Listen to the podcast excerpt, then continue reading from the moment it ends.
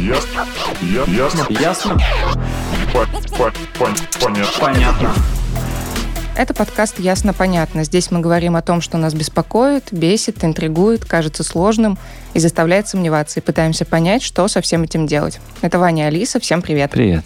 В России снимают очень много детективных сериалов, и они чаще всего касаются работы правоохранительных органов, раскрытия преступлений. Например, «Улица разбитых фонарей». Сериал уб... «След». «Убойная сила». Я другие просто не знаю. Подожди, «Убойная сила» или «Убойн...» Блин, как же она? «Убойная сила». «Убойная сила», да? Конечно, конечно. Это уже такие древние сериалы. Ну, я просто такие только помню. Я вообще никакие не смотрю. Ну, там еще есть был. Просто сериал «Детективы», и это не правоохранительные органы, это частные сыщики. Ага. В них, во всех них обязательно хотя бы раз, хотя бы раз появляется судебный медицинский эксперт. И в таких сериалах очень быстро и опознают тело, и вскрывают, и заключение составляют. Ну, чуть ли там не на следующий день, но почти всегда не бывает так, что прошел месяц, неделя. Все происходит очень быстро.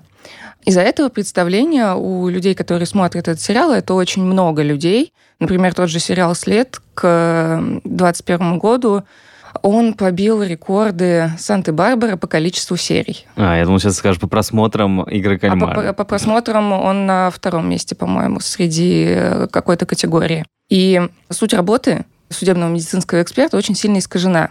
Мы сегодня поговорим об этой профессии, как на самом деле проходит такая экспертиза, и что из общих представлений об этой профессии стереотипы с Эдуардом Тумановым, доцентом кафедры судебной медицины Российского национального исследовательского медицинского университета имени Пирогова.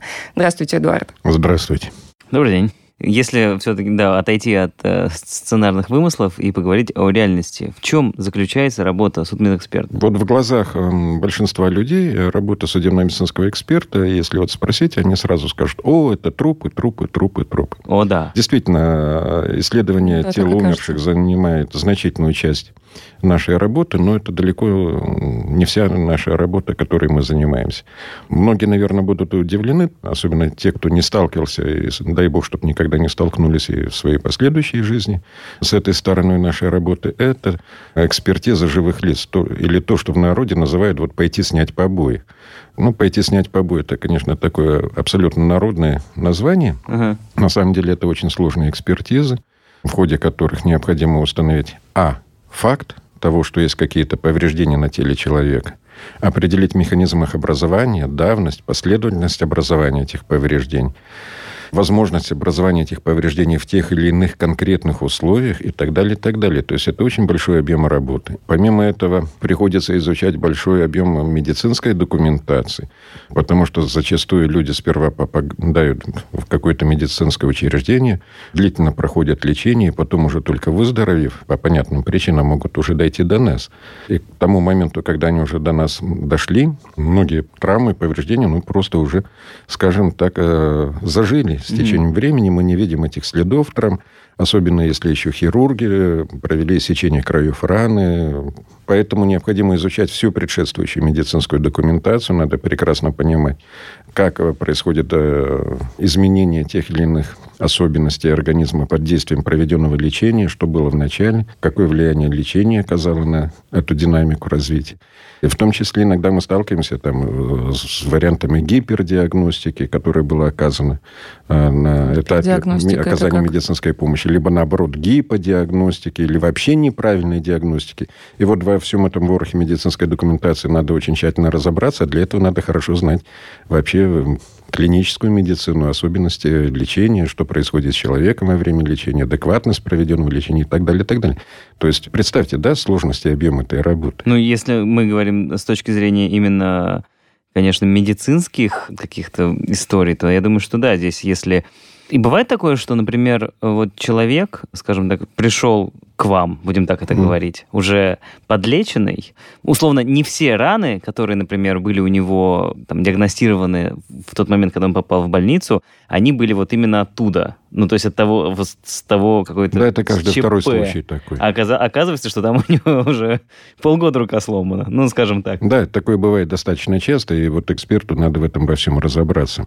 Потому что в данном случае вот слепо верить кому-либо Эксперту категорически нельзя. Эксперт должен быть предельно объективен, предельно независим и достаточно грамотен, чтобы разобраться во всей этой ситуации. И не просто вот со слов ставить диагнозы, угу. а именно на основании исключительно тех объективных признаков, которые он выявил в ходе изучения либо медицинской документации, либо обследований самого потерпевшего, и суммарно уже должен вынести свой вердикт. А сколько процентов, ну, так если грубо говоря, от общего знания дела, вот судмедэксперта, составляет именно медицинское образование? Сто процентов. Ну, а дополнительные знания вроде баллистики, например, или Нет, это не совсем поймите нужно? Правильно, да? В отличие от сериала «След», ну это я в пример приводила. Мы врачи, и по образованию мы врачи. Единственное, что мы проходим после окончания уже медицинского университета, специальную доподготовку, но специальную доподготовку проходят врачи всех специальностей, и акушеры, и гинекологи, и терапевты, и кардиологи, потому что институт дает общую базовую какую сумму знаний, а уже узкую специализацию дает вот эти два года ординатуры, которые сейчас проходят студенты по окончанию вуза. Точно так же мы проходим два года дополнительную подготовку, мы углубленно изучаем диагностику отравлений, механизм формирования переломов, механизмы образования повреждений в теле человека, и так далее, так далее, так далее. Но это все медицинские знания на самом деле. Да, они, медицинские знания эти в ряде случаев перекликаются с общекриминалистическими, потому что, допустим, трассология, наука о следах, она не может быть отлична, допустим, на теле человека и на каких-то других объектах. И здесь она будет, безусловно, перекликаться с общекриминалистическими данными. Криминалисты тоже изучают механизмы образования повреждений на тех или иных э, объектах. И законы физики, они, в принципе, одинаковы в этой вселенной. И особенности формирования повреждений на теле человека не могут отличаться от особенностей фундаментальных законов формирования повреждений на каких-то других объектах. Но с учетом того, что человек – это биологическая ткань и прочее, там есть свои нюансы, которые мы должны знать, и которые, скажем так, классические криминалисты и не знают. То есть какое-то фундаментальное такое знание – это, в принципе, наверное, травматология. И травматология, и гистология, и судебная токсикология, вообще в целом токсикология, и знание биохимии. То есть это очень обширный объем знаний, и чтобы попасть... Вообще пройти кастинг, чтобы тебя отобрали на обучение дальнейшее, да, в ординатуру по судебной медицине, надо иметь очень высокий средний балл по окончанию медицинского вуза, потому что недостаточно высокий уровень базовой подготовки не позволит тебе просто работать дальше экспертом. А возвращаясь к истории все-таки про непосредственно предмет изучения. Окей, мы поняли, что не вся работа судмедэксперта связана с э, трупами, но как бы то ни было, все равно такой работы, я так понимаю, не меньше. Ну, скажем так, я бы разделил пятьдесят на пятьдесят, при этом, обратите внимание, не учитывая работу эксперта на месте происшествия. То есть, э, грубо говоря, судмедэксперт – это уже чисто такая лаборантская история? Нет, не надо путать лаборантов и... экспертов. Лаборанты – это наши помощники. Но я имею в виду территориально. Нет, скажем так. Исследование трупов, естественно, в подавляющем большинстве своем проводится в специализированных учреждениях, которые называются у нас Бюро судебно-медицинской экспертизы, либо в их территориальных подразделениях.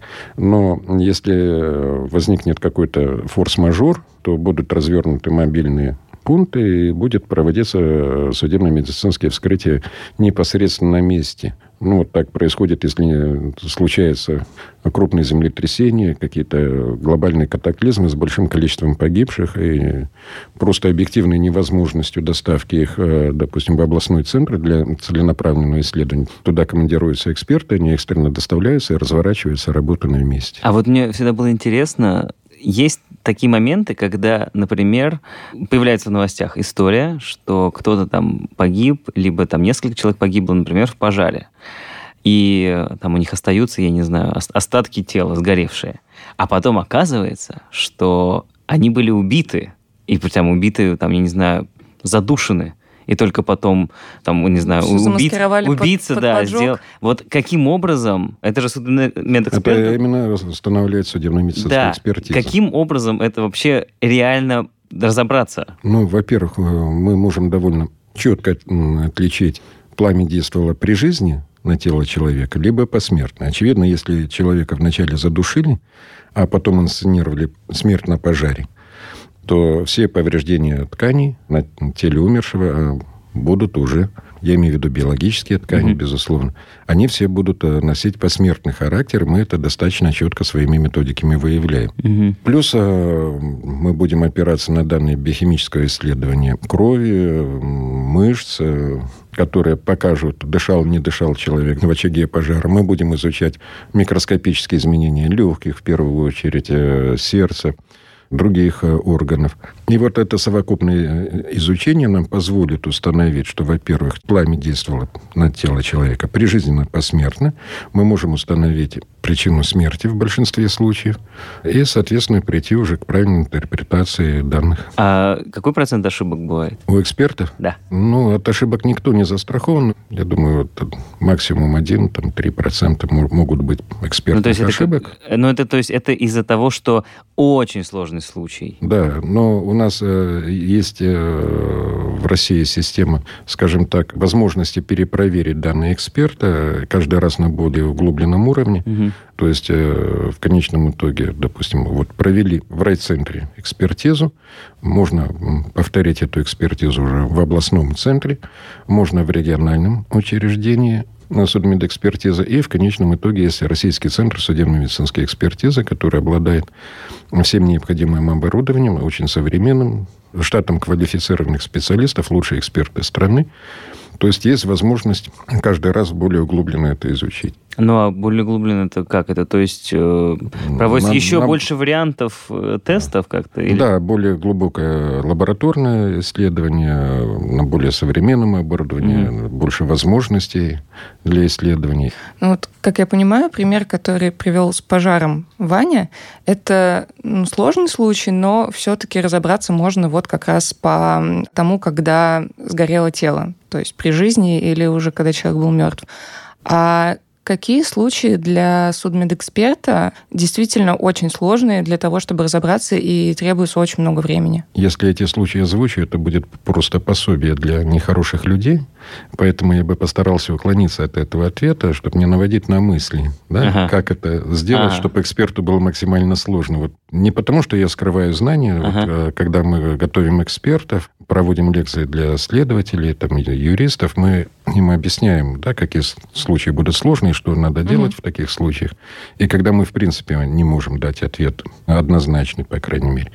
Ну, а так я бы уклонился все-таки от uh-huh. ответа. Хорошо, я по- уверен, что понятно. девяносто девять и девять в периоде наших слушателей это абсолютно нормальные, адекватные, добросо- адекватные люди, добросовестные я граждане, но где гарантия, что один злодей не затешится? И... Скажем так, эти случаи, они сделаны специально или это просто, как правило, стечение обстоятельств? Это может быть и то, и то, я вот честно ага. скажу. Ну вот, допустим, падение с высоты.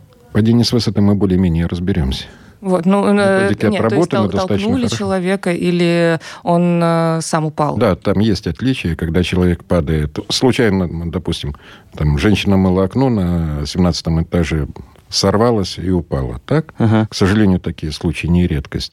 Или, допустим, кто-то ее выбросил, да, с подоконника. Вот тут надо разобраться. У нас есть определенная методика исследования, где учитывается и расположение тела непосредственно в месте падения, как далеко от стены здания находится тело, в каком положении, какие повреждения. И вот по совокупности там еще проводится моделирование в этой mm-hmm. ситуации специальными программным обеспечением, уже разработанным. Mm-hmm.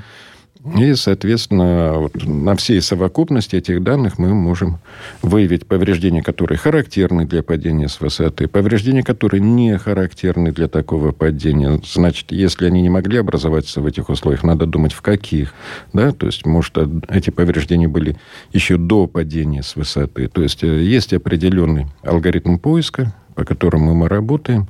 И если этот алгоритм соблюден, то можно получить достаточно адекватные данные, и по этой информации уже следствие будет э, предпринимать свои дальнейшие действия. Это вспоминается сразу фильм Серебренникова «Изображая жертву», где главный герой, он, собственно, выезжал вместе со следователями на места преступлений и становился как бы жертвой, и на нем инсценировали момент убийства. И там вот как раз тоже был момент, что женщина мыла окно, И ну, она выпала, и все подумали, что муж ее толкнул, потому что у них там был в это время скандал. А муж говорит, да я просто резко дверь хлопнул, и был сквозняк, окно закрылось, и ее выбило.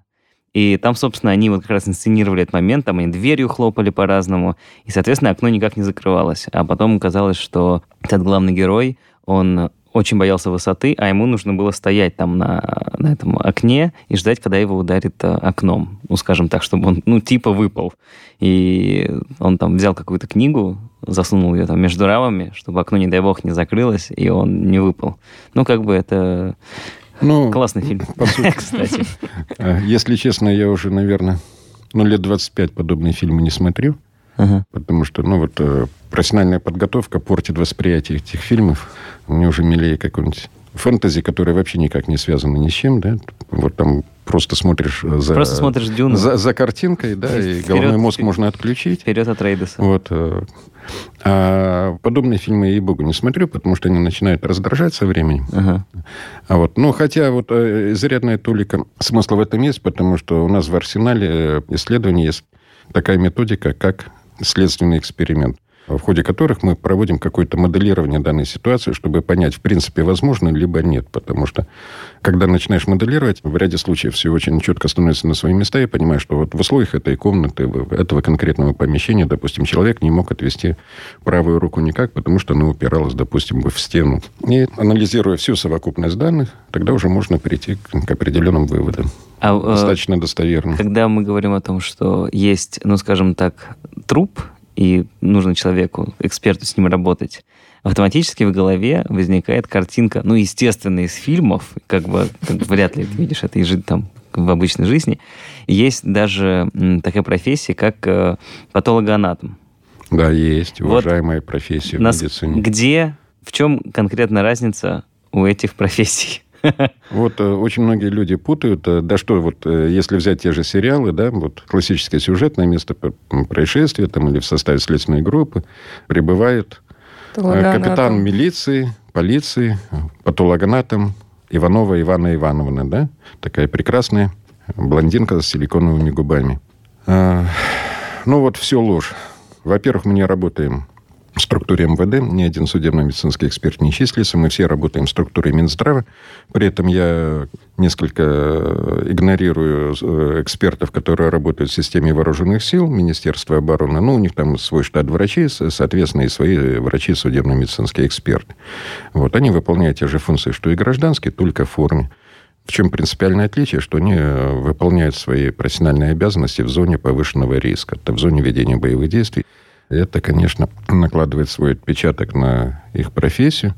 Это мужественные люди, mm-hmm. скажем так, однозначно, да. Но мы все, вот за исключением военных судебно-медицинских экспертов, мы все сотрудники Минздрава. Это уже mm-hmm. первое, да. То есть мы никакие не капитаны, ни эм вэ дэ, ни эс ка, ничего. Следующий момент.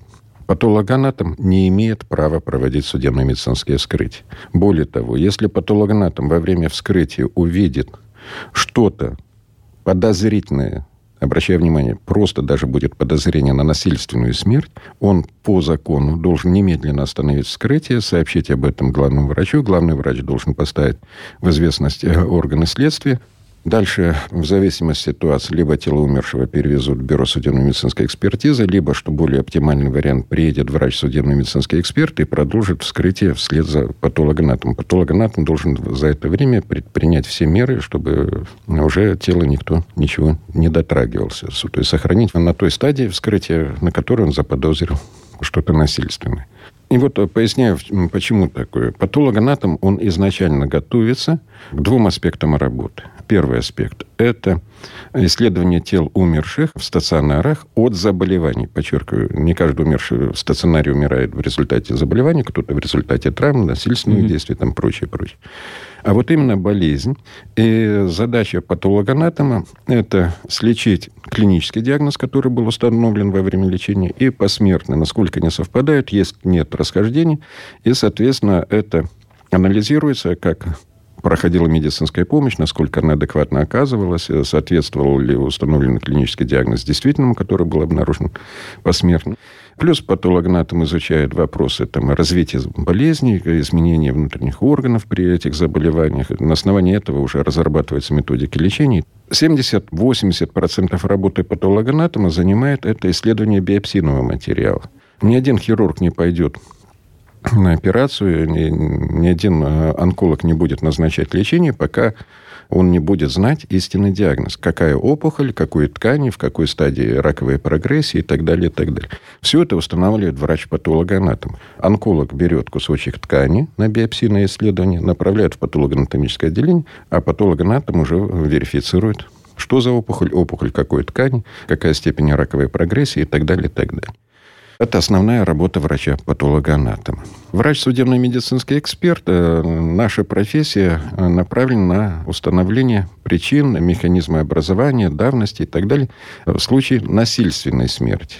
Либо подозрение на насильственную смерть. И вот смотрите, да, в чем ситуация. Патологоанатом может позволить себе не знать, допустим, механизм образования ранений, может не знать, как их надо описывать, переломов, отравлений. Потому что если он это заподозрит, он сразу прекратит вскрытие и передаст это дальше судебно-медицинскому эксперту.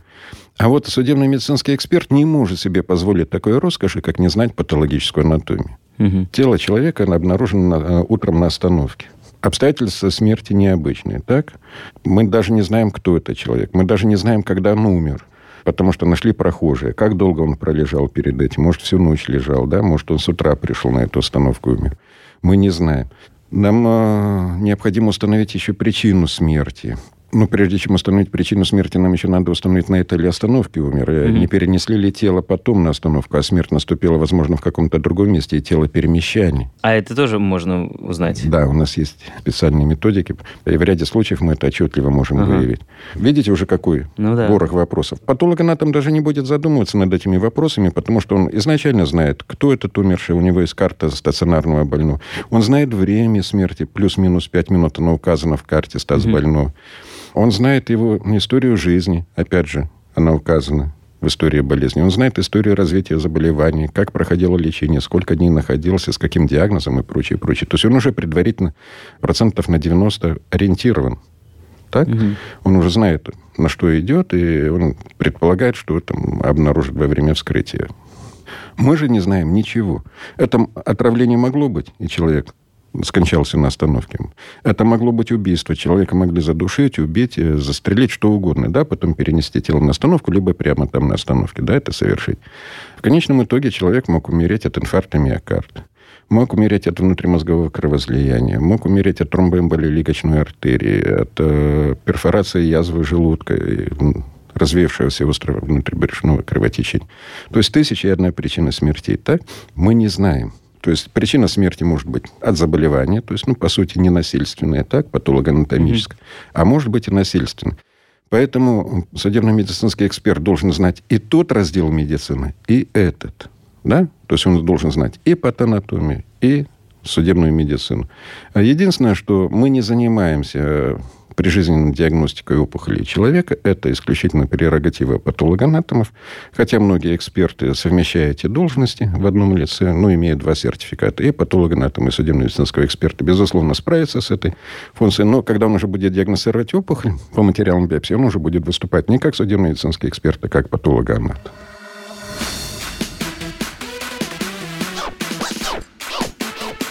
Ясно?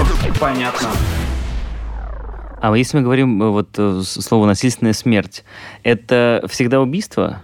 Или это просто смерть, которая была... А насильственная смерть бывает трех видов. Это убийство, самоубийство, несчастный случай. А, то есть это все случай... насильственная смерть. Ага. Самоубийство – это тоже насильственная смерть. Ну, это... Ведь это человек совершил насилие над самим собой. Вот есть страны, допустим, Греция, где если человек совершил самоубийство, его потом и выжил, его потом будут судить за покушение на жизнь ну, человека. Законодательство там не делает разницы, на чью жизнь ты покушался. На чужую, либо на свою. А правда ли, что мгновенная смерть – это просто миф, и на самом деле вот любая смерть, она болезненна? То есть не бывает такого, чтобы человек Давайте, вот по щелчку вот, как бы умер. поясню. Мгновенная смерть, что мы понимаем под этим, да? За доли секунды. Раз, и человек... Ну, да, да. ну голову отрубили. Да? Ну, да, а да. вот теперь давайте подумаем. Мгновенная смерть, наверное, может быть единственным в эпицентре ядерного взрыва. Вот там угу. ядерный взрыв произошел, человек находится в эпицентре, и там со скоростью света тело человека распадается даже не на атомы, а на ионы. Ага. Так, и все испарилось. Вот там, наверное, мгновенная смерть. А вот все остальное, уже любая смерть имеет какой-то временной промежуток развития. А вот вы сказали, голову отрубили. Угу. Но, допустим, после того, как происходит отделение головы от туловища, сердце еще продолжает биться, мышцы продолжают сокращаться от туловища, регистрируются какие-то сигналы с головного мозга и так далее, и так далее. Единственное, мы спросить не можем про ощущения, mm-hmm. да, уже того, кого голову отрубили. Но явно, что какие-то процессы еще идут. То есть это, сказать, что это мгновенная смерть, ну, язык не поворачивается, согласитесь. Классический телевизионный сюжет, там, отравление цианистым калием. Человек так раз раскусывает ампулу с цианистым калием, раз упал, все мертвый. Mm-hmm. На самом деле тоже нет. Все зависит от дозы, которая попала в организм. Кстати говоря, вот двадцать ампул не так уж и много будет. Можно сохранить объективно. Ну, то есть, Станис грубо говоря, это не, это не обязательно смертельный случай да. будет. Но это может э, пройти и десять-пятнадцать минут, и а, до получаса, смысле? И даже несколько часов человек может умирать от отравления цианистым калием. Это не так уж и быстро. Меня как-то спросили, а если обмотать э, себя тротилом? И мамочка. Подорваться. Но, к сожалению, вот последние десятилетия у нас есть печальный опыт изучения подобного рода смертей, когда люди подрывали себя. Mm-hmm. Но все равно остаются фрагменты органов, тканей, мы их изучаем обязательно mm-hmm. в этих случаях. И мы видим, что они успели отреагировать на повреждения. Mm-hmm. То есть э, все эти фрагменты еще какое-то время жили. Можно ли назвать это мгновенной смертью? Нет.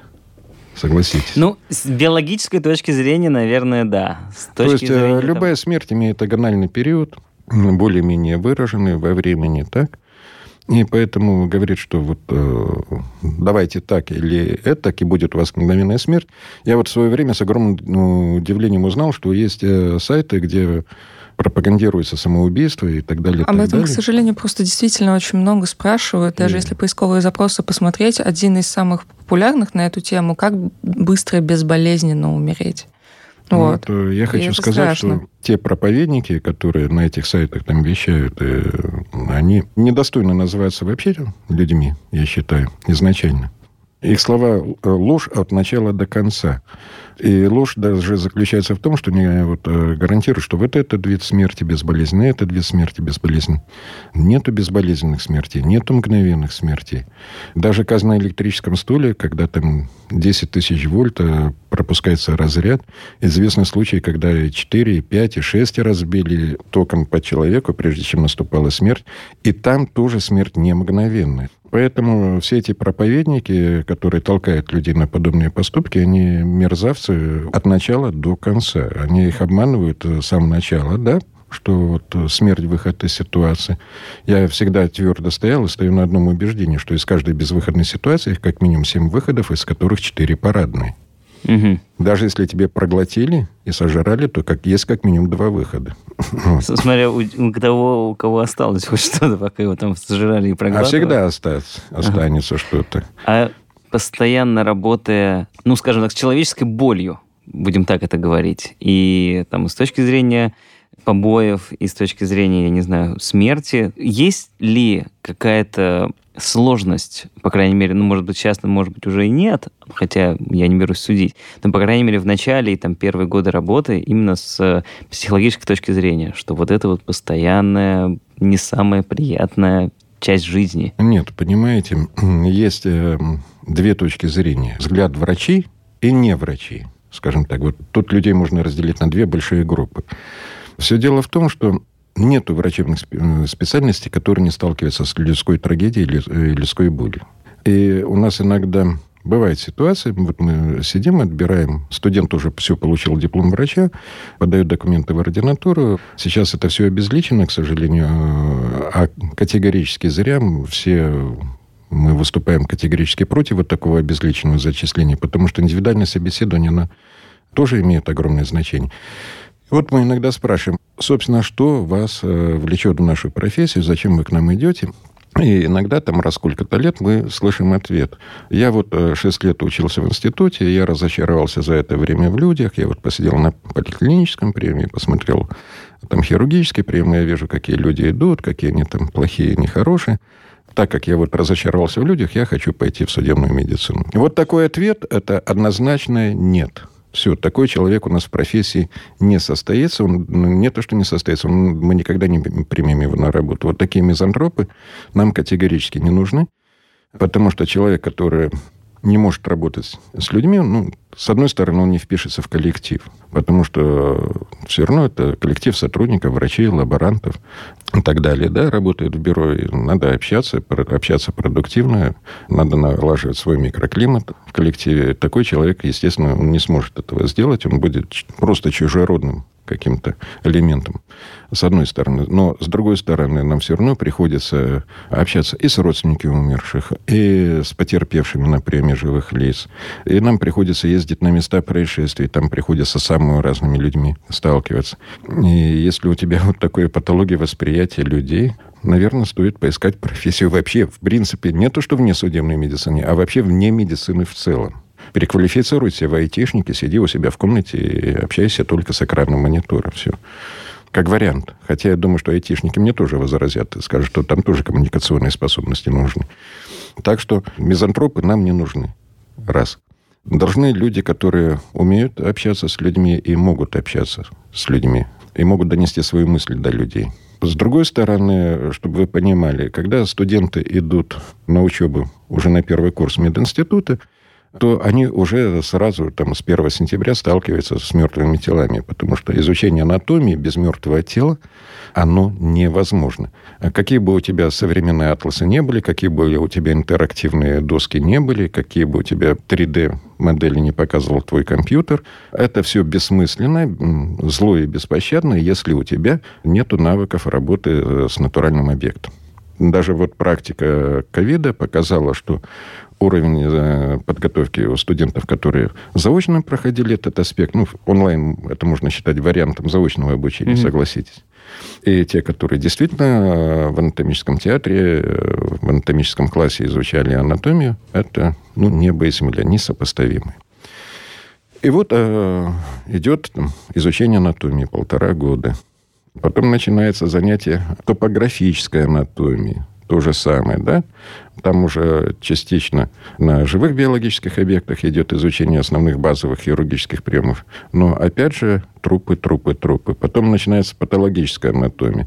И это не некрофильские подходы, так? Это должны понимать, что изучение тела умершего – это то, на чем базируется вся медицинская наука и практика. Угу. Без этого невозможно. Это воспринимается абсолютно адекватно именно в том подходе, который воспринимают все врачи. Это часть нашей работы, неотъемлемой.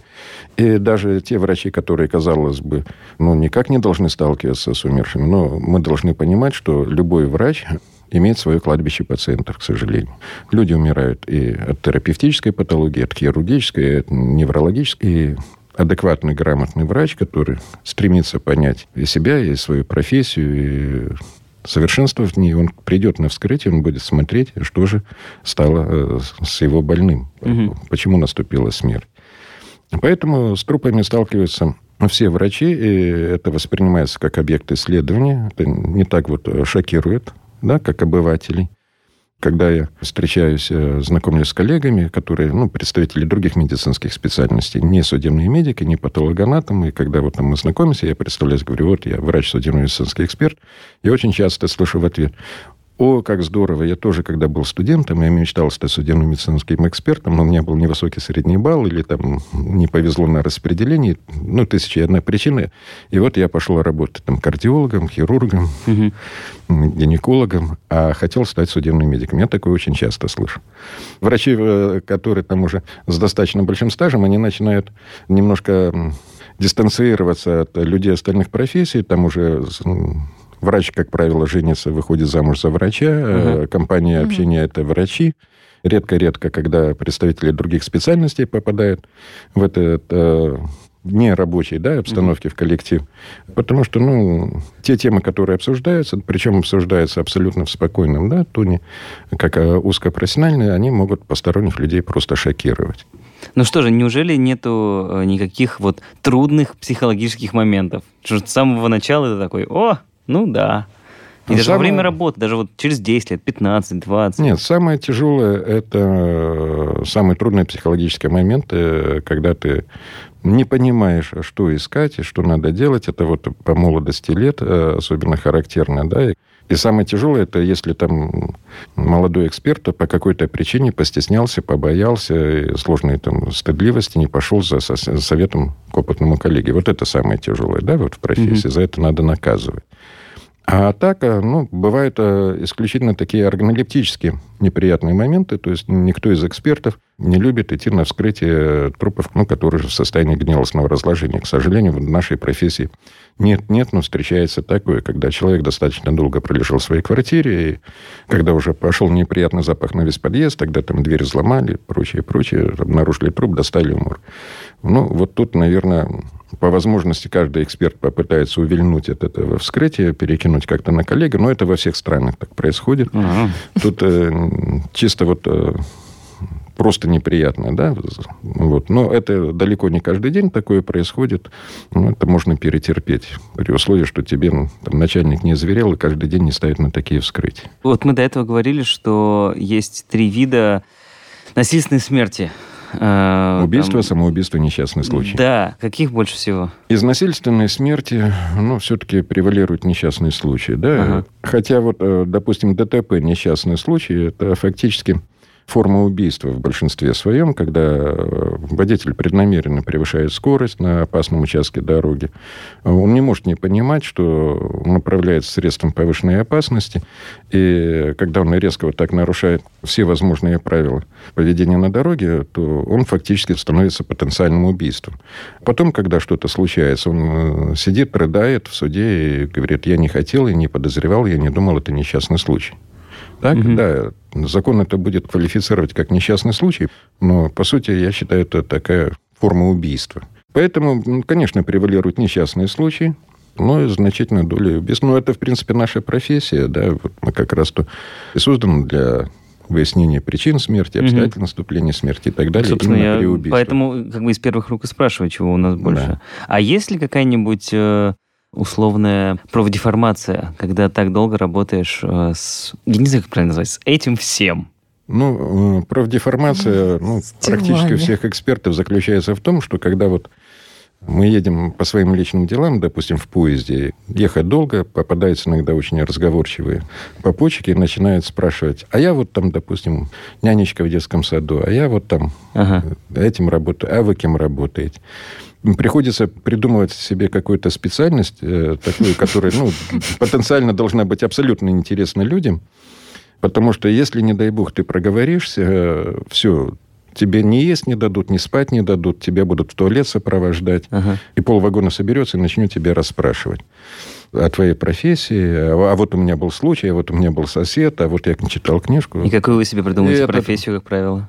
А знаете... Э, От случая к случаю. Когда сантехником представляюсь, когда представляюсь, там, что вот я Гербалайф продаю, А-а-а. там еще что-то. Ну, вот смотрю на публику и пытаюсь ориентироваться. В максимально не- неинтересной сказать. Теме. Но, как правило, ну, там, распространитель Гербалайфа, что-то еще в этом роде.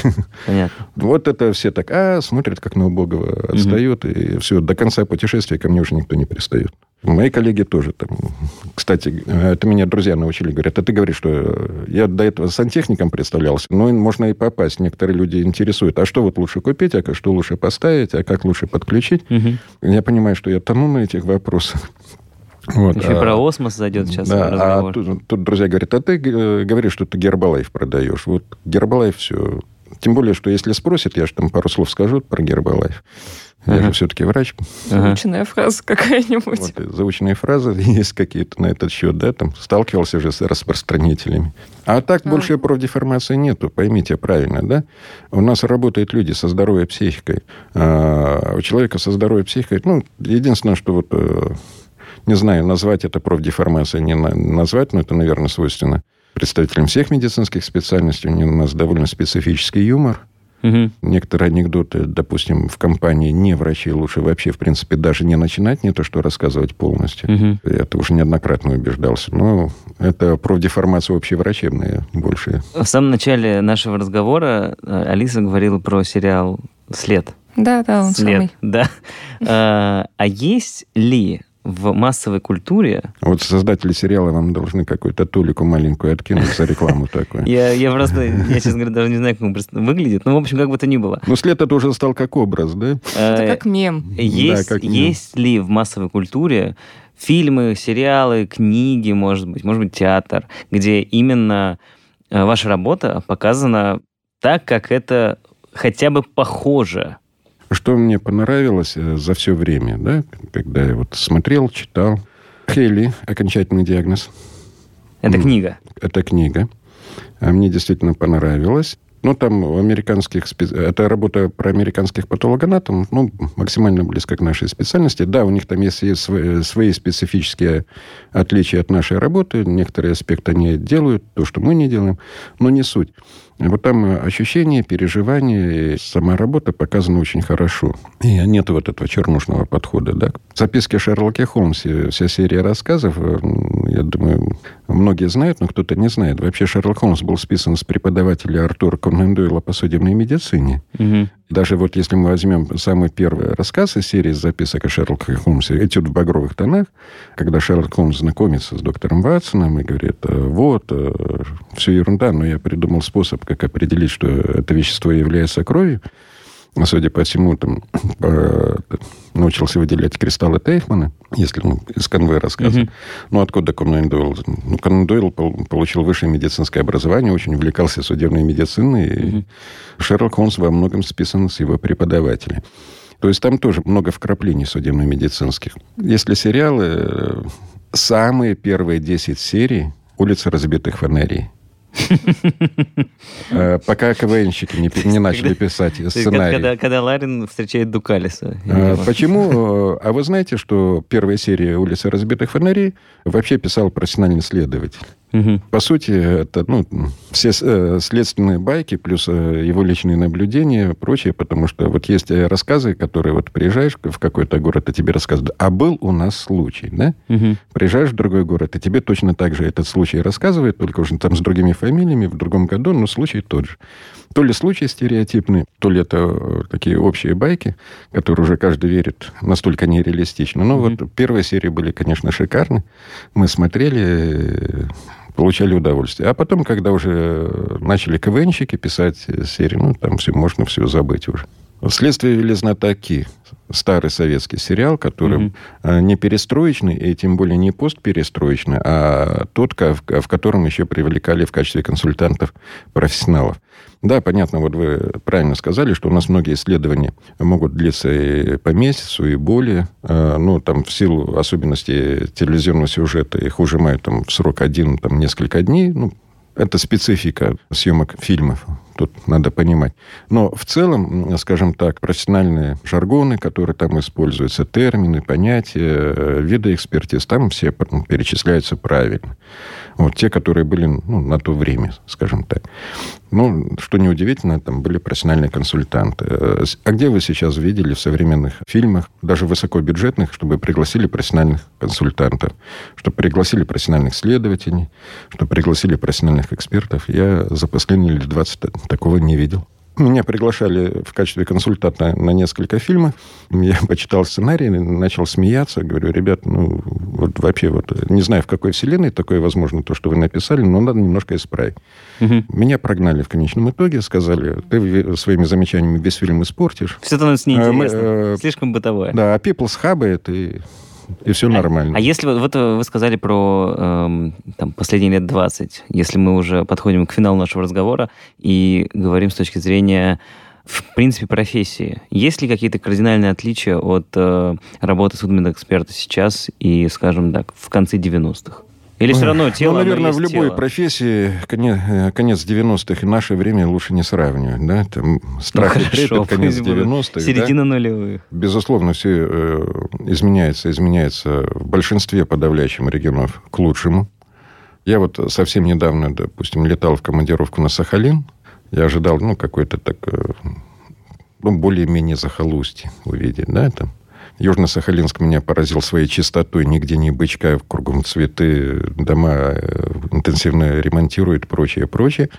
Ну, и как проявление общего подхода, да, к краю и к городу. Соответственно, когда мы зашли в бюро судебно-медицинской экспертизы Сахалина, там самое современное оборудование, прекрасно оборудованные помещения, никакого запаха в секционных залах, потому что стоят нормальные вытяжные аппараты. У экспертов современная хорошая униформа, которую они меняют достаточно часто, потому что есть возможность. Прекрасные условия для работы, хорошее современное оборудование, в том числе лабораторное, которое позволяет раскрыть многие преступления. А есть и регионы, где я приезжаю, я, поверьте, был потрясен, когда увидел земляной пол угу. в отделении судебно-медицинской экспертизы. Есть и такие регионы у нас. Хотя регион не самый бедный, да? Вот это все зависит э, еще от двух факторов. Насколько энергичен местный, допустим, начальник. Я имею в виду главный судебно-медицинский эксперт области, края, там, республики. Mm-hmm. Но как бы он ни был энергичен, но если э, у него не будет поддержки со стороны руководства региона, то вся его энергия, она просто растворится в вакууме. Дело может доходить до трагических ситуаций, потому что, допустим, ну вот все слышали так называемое дело пьяного мальчика, э, трагическая гибель mm-hmm. ребенка в Балашихе. Но мало кто знает, что э, это повторилась история, якобы повторилась, скажем так, уже в Кировской области, спустя несколько лет после этой трагедии. И там тоже эксперт обнаружил во время вскрытия ребенка, погибшего при ДТП, минимальное количество алкоголя. Конечно, там цифры несопоставимые, Балашиха и Кировская область была, но тем не менее. И эксперта обвинили в халатности, что ребенок не мог быть в состоянии алкогольного опьянения. Ну, вполне справедливое замечание. Но вывод абсолютно неправильный, да? Эксперту, вынес... насколько я знаю, дали год условно. Угу. Я бы дал год условно руководству области, которое не озаботилось тем, чтобы оснастить холодильным оборудованием региональные подразделения судебно-медицинской экспертизы, потому что что там произошло на самом деле? Ребенка сбивает автомобиль, множественные травмы внутренних органов, множественные переломы, все выливается в грудную и брюшную полость, угу. так кишечник разрывается. Дела происходят летом. Создаются условия для гниения? Создаются. А тело помещают в морг, который то и моргом назвать нельзя, это просто какое-то строение, в которое положили труп в условиях жары. Условий для сохранения тела никаких. Эксперта нету. Эксперта привозят только через сутки. Естественно, что начались процессы гниения, начались процессы спиртового брожения, угу. началось новообразование алкоголя в тканях погибшего. Фундаментальные законы никто не отменял, да, биохимии, химии, физики. И в итоге получили то, что получили. Скажите, эксперт виноват в том, что областной бюджет не выделил денег на строительство, да, нормального судебно-медицинского отделения? Нет. Эксперт работает в тех условиях, которые ему создали. Может, имело смысл пригласить на пару артистов меньше на день города, а за вырученные деньги купить холодильное оборудование? Понимаете, уважение к живым – это в том числе уважение к мертвым. Да, вот есть хорошая фраза «это надо не мертвым, это надо живым». Да? Если мы будем наплевательски относиться к мертвым, то, соответственно, это значит, что мы наплевательски относимся ко всем людям, живущим в этом крае. Поэтому всегда очень приятно видеть. Вот тот же Сахалин, Владимир, приезжаешь, да, Владимирская область, там все прекрасно, да, сделано, прекрасные условия для работы экспертов, да, и, соответственно, созданы условия для хранения тел умерших. У родственников и так травмы огромная психологическая, умер их близкий человек. А если еще, не дай бог, там что-то, какая-то деформация тела умершего произошла, обусловленная условиями хранения. Ну, это же двойная угу. нагрузка, да? Когда хотя бы они знают, что тело будет сохранено, это уже какой-то элемент, да, там, помощи людям. Я молчу про все остальное, угу. да, про диагностику, раскрытие убийств и так далее, и так далее. Я вижу, как в Рязани, да, идет взаимодействие и прочее. То есть, в целом, в общем, я по, своей, по роду своей деятельности очень много командировок по России, ну, одна командировка в месяц, это, я считаю, ну, вот почти отдыхал, да, угу. почти никуда не летал. Я вижу огромные такие изменения к лучшему по сравнению с девяностыми, с началом двухтысячных. В большинстве регионов приходят к руководству нормальные, адекватные руководители, которые находят какое-то взаимопонимание, в том числе и с местными судебно-медицинскими экспертами, выделяют финансы, деньги, соответствующие на строительство, реконструкцию, закупку оборудования. А где-то, очевидно, до руководства не доходит это понимание. Не до мертвых, хоть бы с живыми справиться. Но пока мы не начнем помогать мертвым, мы живым, в принципе, никогда не сможем помочь. Я думаю, что мы уже все обсудили. У наших подкастов РИА Новости есть Инстаграм, в котором можно увидеть анонсы и послушать фрагменты из наших выпусков, в том числе из этого выпуска. А наш аккаунт можно найти, введя в поиске РИА, нижнее подчеркивание, подкастс. Напомню, сегодня у нас в гостях был Эдуард Туманов, доцент кафедры судебной медицины Российского национального исследовательского медицинского университета имени Пирогова. Эдуард, большое вам спасибо. Пожалуйста. За то, что ответили на наши глупые и не очень вопросы. Ну, вопросы не глупые, скажем так. Люди имеют право задать вопрос, если они не оскорбительные. Мы старались. С вами были Ваня и Алиса. Всем пока. Пока. Ясно. Ясно. Ясно. Понятно. девятнадцать, двадцать три, двадцать три. Ясно? Понятно. Подписывайтесь на подкаст на сайте риа точка ру, в приложениях подкаст с Web Store и Google Play. Комментируйте и делитесь с друзьями.